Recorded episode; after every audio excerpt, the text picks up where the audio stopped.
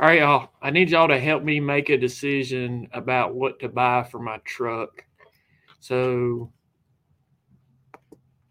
I kind of want to get a lift kit to make it look like that, and that's the a suspension lift. So the suspension lifts the ax the body off the axles and allows you to get new clear bigger tires. Uh, speakers for the rear of my truck, self explanatory. And this is a cold air intake, which is a um, allows for more air and more dense air to go into the engine. So it's between this, which will make it go faster, the speakers, which will make it sound better, and the suspension, which will make it look better. So y'all help me out and let me know. I want to talk about work today. Um, the hashtag for Automotive Free Clinic is redefine work, and basically, we want to uh, include emotional labor as real work and not just something that's tertiary to what is generally considered male labor. We want emotional labor to be valued as highly as male as uh, you know, like physical labor or intellectual labor. But I think we really don't work at shit anymore. Um, you know, I work real hard at my crafts. I have three crafts. I'm a community organizer, I'm an intellectual, and I'm an auto technician. And I work real hard at those.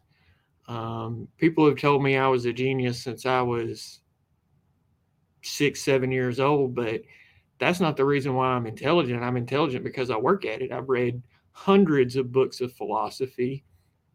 I think about my observations of the world and I critically analyze them. I talk to other people about what I'm seeing and trying to get their opinions. I'm constantly trying to learn and work on my intellectual craft. I read books. I, have been reading, you know, I've been reading books of philosophy for years and years and years. And the reason that I have the insights that I have is because I work at it. And it's the same with being an auto technician. I'm not a great auto technician. I got two ASE certifications. There's nine.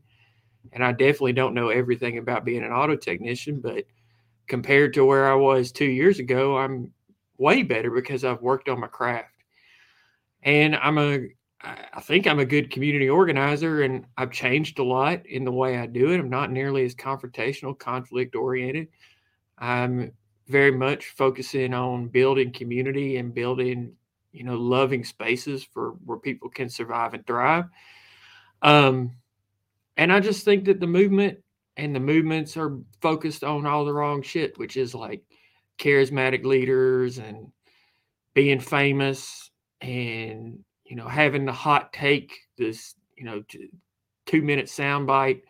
And none of that requires really any work. It's just a half-assed version of anything that's you know a two-minute soundbite, which I do these two four-minute sound bites every day. But when they add up, you know they they add up to something. But anything that's just a two-minute made-for-TV soundbite is just something somebody's concocted in you know 20 minutes to to relay the simplest message possible. So, you know, and we live in a soundbite society. We live in a lazy society. I don't mean the workers. The workers aren't lazy. I mean the leaders. The leaders are lazy, and uh, all they want to do is, you know, put the base, most base level stuff out there, and so that they can try to manipulate people into following them, instead of having hard conversations and being real leaders. So, if you're doing something, work at it. Work at your craft get better at it, continually improve, and use that craft to do something that serves the community. Peace, y'all.